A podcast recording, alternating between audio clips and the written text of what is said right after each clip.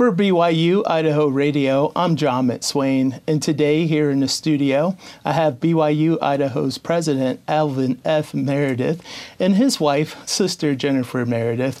Thank you guys for joining me today and oh, having time. It's good to be here. I'm sure you. you guys are busy, right? There's a lot of things to do uh, with your new roles here. So can you guys just tell me, or president, can you let me know what your initial reaction was to receiving the phone call that you were B Y U-Idaho's president, and just take me through that process of like how you prepared for the role. Um, well, we were shocked and humbled. Um, I think those are those two words. Those uh, feelings might feel contradictory, but uh, it was it was a really it was a mix of emotions. Never. Um, would we ever have guessed we would have had this opportunity presented to us? Um, the the former presidents of B Y U-Idaho are a small but passionate fraternity. Yeah. So when you talk about preparing for my time here, each one of them were so kind uh, to spend some one-on-one time with me to share uh, experiences that they had here. Um, President Henry B. Eyring had me into his office um, and spent a good hour and a half in a, just a delightful conversation. Um, President uh, Bednar, um, now Elder Bednar, yeah. um, Kim Clark, uh, Clark Gilbert, Henry J. Eyring were just so kind to um, share their thoughts and ideas, and also to make it clear that this is a special place and I better not mess it up. I was about to ask that, like, you know, what was some words of advice? That was that was the one that sticks out uh, sticks out the most. No pressure. Yeah. And then the, the other thing that um, that we've really done in preparing for this assignment is we've really drunk deeply from what we call the foundational documents. Mm. There's a set of documents that um, are from uh, speeches, addresses that have been given here at B Y U-Idaho over the years, mm-hmm. starting with President Hinckley's announcement that Ricks College was changing to a four-year institution and to be renamed B Y U-Idaho, and then all the way up through all the inaugural addresses of all the, the presidents, as well as a couple addresses from President Henry B. Eyring. And that's been a great, great resource for preparation. Yeah, great. How's your family settled into the Rexburg area? They love it. When we, we drove up here with our children the night before the announcement was made, and they found out the night before, and as we crossed the Idaho border, we had the three youngest children in the car with us, and they just erupted in cheers. They were so thrilled, and that was humbling for me as a mother. They've been through a lot of change over the last five five to six years, a lot of moves. And they were still yet so excited to embrace this and get plugged into the junior high and the high school and all the activities going on there. So we've we've uh, so far we visited Bear World. We've gone to a few high school football games. We're drinking deep from yeah. the Rexburg culture. I, should, I should tell you that uh, shortly after our kids found out that we were moving here, they changed our family group chat name group chat name from the Meredith family to Tater Todd's. So we're embracing we're embracing the potato theme. We've, we've been to the Potato Museum um, and had a baked potato at the Potato Museum, and and uh, it, but it's really been a sweet place here. We, we've been told that Rexburg is famously friendly, and we felt it. Yeah. You know, you, you know, now that you guys are bringing up your children, you have six children, and a couple of them are still living with you. Mm-hmm. Can you tell me a little more about your family, and do they know anything about the spud harvest? they have to. They're actually really anxious. I mean, they we've they want to about- they want to drive truck. Okay. See, that's how local we've become. We know how to say drive truck. One of the things that our children were actually teasing us when we went to the Potato Museum, I don't know if you've ever been. I have not yet. Okay. But so I'm sure it was exciting. We thought everyone in southeastern Idaho went to the Potato Museum, so we went and were proud to declare that we went there, and we found out that no one in Rexburg goes to the Potato Museum. But it was actually, our children were teasing us because they had several video videos set up throughout the museum of the spud harvest and how they do that. And we were just glued to these screens. We were so fascinated by how it works. And anyway, it's just fun. But um, sorry, what was your original question? Sorry, it's all right. Just, you know, how your family, um, just tell me a little more about your family. Yeah, so we have two children, our two oldest sons. We have two boys, two girls, and two boys. Ooh. So our two oldest boys are in Provo, and our our oldest daughter, she just left for her mission. She's serving in Sweden. She just landed a, she just got there about a week ago. Nice. And she's adjusting to the cold weather there already. So we're doing this cold weather thing together. Yeah. Did she have to learn the native language and yeah. everything? Yeah, so what's been really sweet for her, she left the M T C without her visa. Her visa had not cleared yet. So she got reassigned, which ended up only being one transfer for six weeks. And she was sent to Tennessee. For, to her home where she was born and lived for the first decade plus of her life. Who gets so, to serve a mission in their hometown? So she said right. It was actually bittersweet to leave for Sweden because she loved Tennessee so much. But Tennessee, uh, but yes, she said that is the hardest thing she is dealing with right now is learning how to speak Swedish. But she's going to do it. She will, like all the missionaries before her. So we've got three children at home. Ellie is a soph, uh, excuse me, a senior. Ethan is a sophomore, and Christian is in eighth grade. And they've absolutely loved their experience at school so far at Madison Junior High and at Madison High School. Nice. You guys lived all over the world, including Hong Kong and Singapore, Tennessee, of course. And now you're in a small farming city of Rexburg.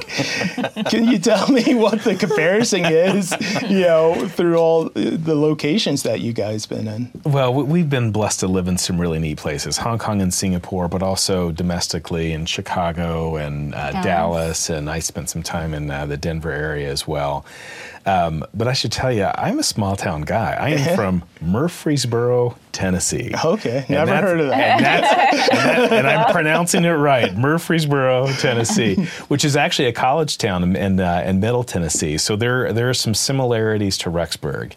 Uh, back home, when you drive around town, people keep their hand on the steering wheel, and when you pass them, they just raise two or three fingers just to say hi, just like they do here in Rexburg. So we uh, we've we've enjoyed thoroughly our time in some of the bigger cities in the world, but we uh, we love the small town feel here. Yeah. Well, as a as a as a young child, my father was in the military, so I've lived a lot of places. And in um, high school, I lived in Rantoul, Illinois, which feels a lot like Rexburg. It's a small community, small farming community.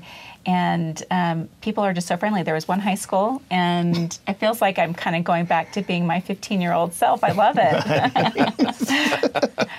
it. You know, it is a small. It's a small community here, but it's a friendly community. We went to uh, Freddy's mm. last night to pick up some drive for, drive-through uh, burgers our and boys. fries for our boys. There, and, and we're sitting in the line there, and uh, we hear the the young man who took our credit card. He shut the window. And then he turned around and he said, not knowing that we could hear, he said, "The president of B Y U-Idaho is in the drive-through line right here at Freddy's." And so a couple of students came up to say hi, and that was just that was just really best. sweet. It was heartwarming, and it was good.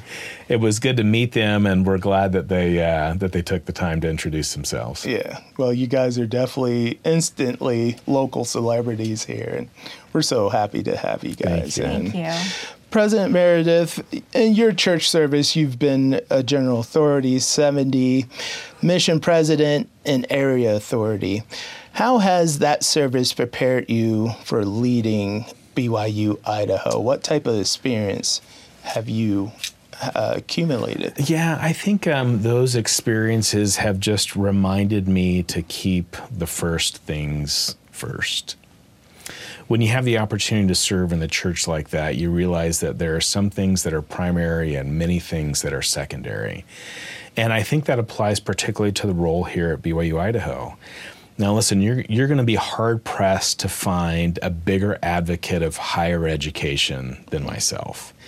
Um, I think education's the key to opportunity. I think the quest, the thirst for knowledge is the key to opportunity. But those are secondary things. They're things that we embrace. But the primary thing for our mission here at B Y U-Idaho is to develop disciples of Jesus Christ. Mm. And uh, every decision that, that we make, every change that we consider will be looked at through that lens. Yeah. In what ways do you hope to continue and strengthen the relationship between B Y U-Idaho and the community? Well, I tell you, that that relationship, the, the, the community and B Y U-Idaho, they're inextricably tied together. It is very much a symbiotic relationship. We need the support from the community, and I think uh, I think the community leaders would say that having the university here is a great blessing to them.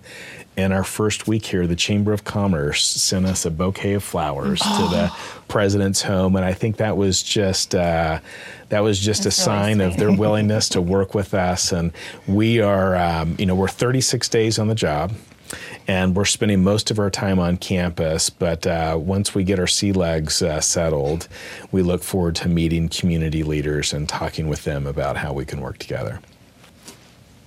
You're currently serving as a Journal Authority seventy. How have you uh, found the balance to do both roles right now as president and still serving as a Journal Authority seventy for the church? Well, I'm not sure who told you I'm balanced, but I'm not. You know, I, I think um, I think balance is um, it is an elusive. Um, it's an elusive target. Um, instead of thinking about balance, I, I usually think about things in terms of priorities. Mm. And um, you start with your top priorities, which are God and family, mm. um, and uh, responsibilities that you have to your employer. Um And then you just you just do your best. I think uh, Elder Bednar would say that there's no such thing as balance, that you just need to be present wherever you are. When you're at church, be at church. When you're with your family, be with your family. When you're at work, be at work, and be present in all those situations. And so that's that's what I strive to do. I, I don't think I've achieved the balance that uh, that I love to have, but I try to be present wherever I am. Yeah. I'd love to get your opinion from both of you, but what are some lifelong lessons that you guys have learned at a younger age? I mentioned earlier that my father was in the Air Force. He was in the military, so I moved a lot growing up, about every three years. And I think one of the lessons I learned very early on is to bloom where you're planted, mm-hmm. and to learn as much as you can, because you never know how long you're going to have in any particular place. And that is something that we've tried to teach our children. When we moved to Hong Kong, there was a lot of, um, he- well, I, I don't know if hesitancy is the right word, but maybe... Um, anxiety? Anx- yeah, not, not anxiety, but just... under just not knowing what to expect. Mm. But um, once they got there and got plugged in, they loved their experience. And when we told them we were coming home, they were genuinely sad to leave Hong Kong. We were only there for one school year. And it was a great lesson for my chil- for our children to learn to bloom where you're planted and take advantage of everything you can for the time that you have, because you just don't know how long you have.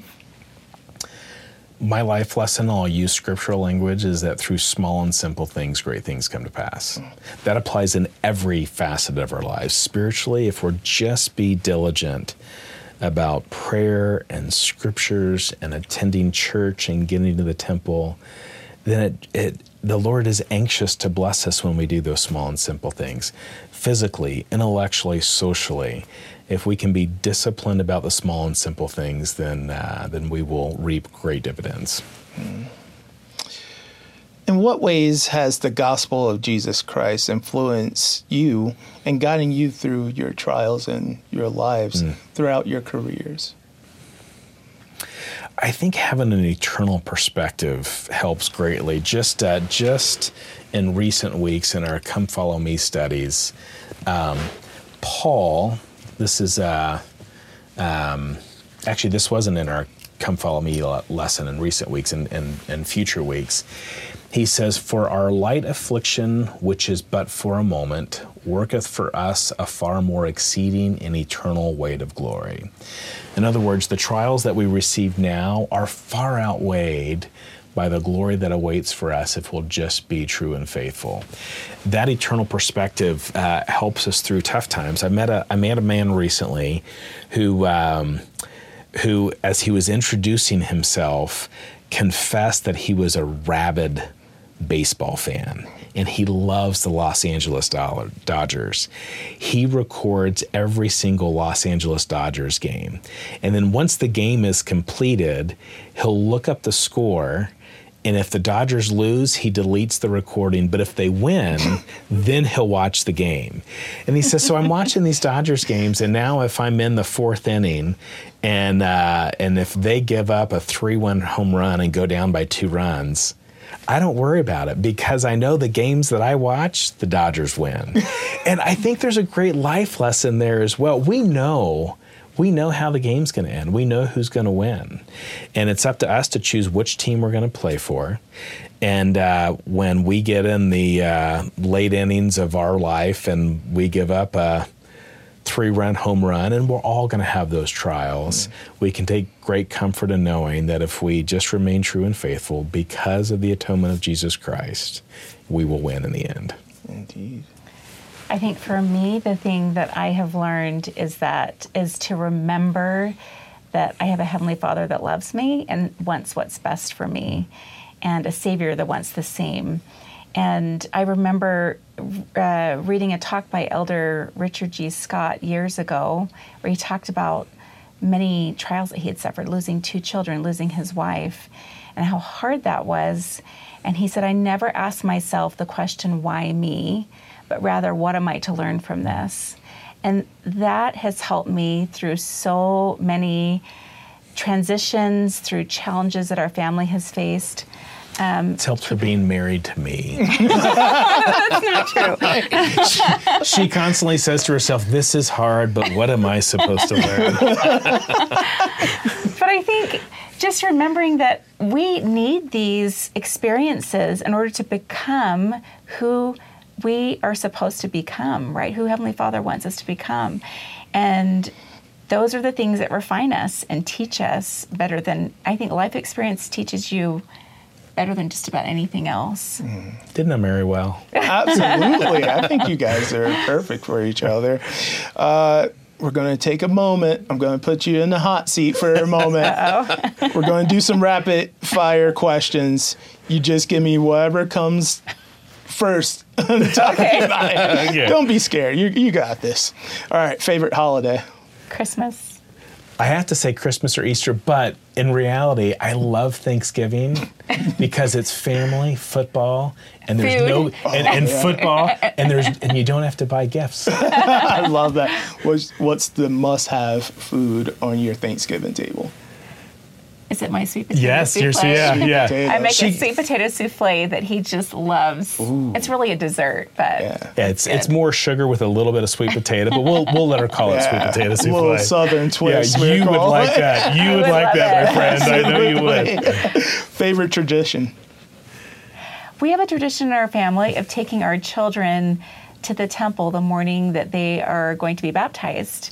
And I think that's just at, at sunrise. Yeah. I think that's just a really sweet tradition. My new favorite tradition is when she finishes speaking, we kiss on my way to the pulpit and on her way to the seat. Oh, you're too cute. Favorite sport? It's a toss-up between football and basketball. Toss-up between football and wrestling. Ooh. You did marry well, by the way.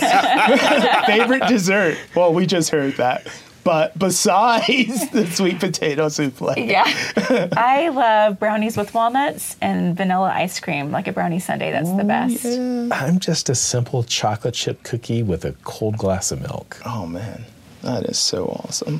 Thank you, guys. That's all I You're got. You're making for... me hungry. Yeah. We'll, we'll definitely need lunch after this.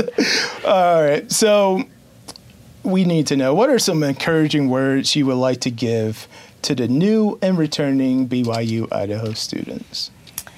Um, if I could talk to each of them individually, I would tell them that they belong here, that we are excited that they are here, and we're going to do everything we can to help them learn and grow and become disciples of Jesus Christ. Two things. First, you got this. You can do it. School's tough. You're going to have tough days, but you've got this. Second is uh, a piece of counsel, but it's encouraging counsel. Involve the Lord in your learning. If you keep him first, he will strengthen you in all things, and I know that to be true. Yeah, indeed. So have we seen some uh, early changes in the C E S, uh, you know, manual, and um, I'd like to know what you guys think is in the B Y U-Idaho's future. Well, I think um, we are going to see the graduates of B Y U-Idaho have a greater influence, not only in the church, but in the world. Um, the experiences that they have here that help them become disciples of Christ, as well as prepare them for the real world to be leaders in their homes, in the church, in the community, is going to be a great blessing to so many people that they come in contact with. Well, thank you guys for your time today. It was so nice to get to know you guys. It's a treat for us. Family. Thank you. I hope we get to meet each other and talk more as, you know, the semester goes on. And it's so great to finally meet you guys, you know. Um, I was at the last uh, graduation walking, and, you know, we heard the news, of course, mm-hmm. uh, that you came in at the devotional um, a couple weeks before, and man, it, it was just exciting. Sad to see, you know, President. We love the Eyring. Yeah, we do. Eyring yes. go, but we were so happy to see what the Meredith regime will be. So well, the Eyrings have left this university in a uh, in just a wonderful place, and and we can only hope to build on the great foundation they've established here. Mm-hmm. Indeed. Well, thank you guys. Thank, thank you. you, John. It's great talking to you.